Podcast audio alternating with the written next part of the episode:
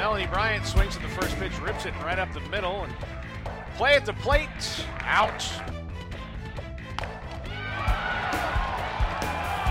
Finally. And it's one to nothing, Lady Bears, on that monster shot by Whitney Canion.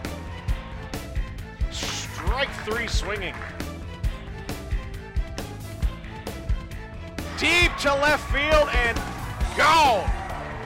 And it's three to nothing Baylor on the two-run bomb by Shelby Redford. Lines that one to second, and that's the ball game on one pitch. So your final score: Baylor three, Central Arkansas nothing.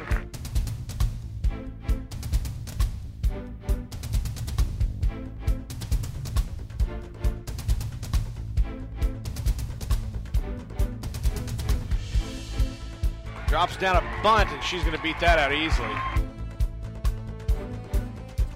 And another bunt dropped down, this one by Casey Walker, and that one fired into right field, and Walker's going to get to second, and Kathy Shelton to third. Pitch chopped back up the middle, and ball thrown into right field, and Leal will get to second. Shelton is in. Casey Walker charging home. She'll score two. Ball in the inside corner. Throw down a second in time. That pitch is outside, and the runner tries to get to third, and it's called out. Nice play made by Megan Turk. Two and two, two outs. Runner on second.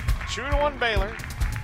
And Louisiana Monroe down to their final strike. Strike three, and Courtney Repka has pitched a complete game, and Baylor wins two to one over Louisiana Monroe.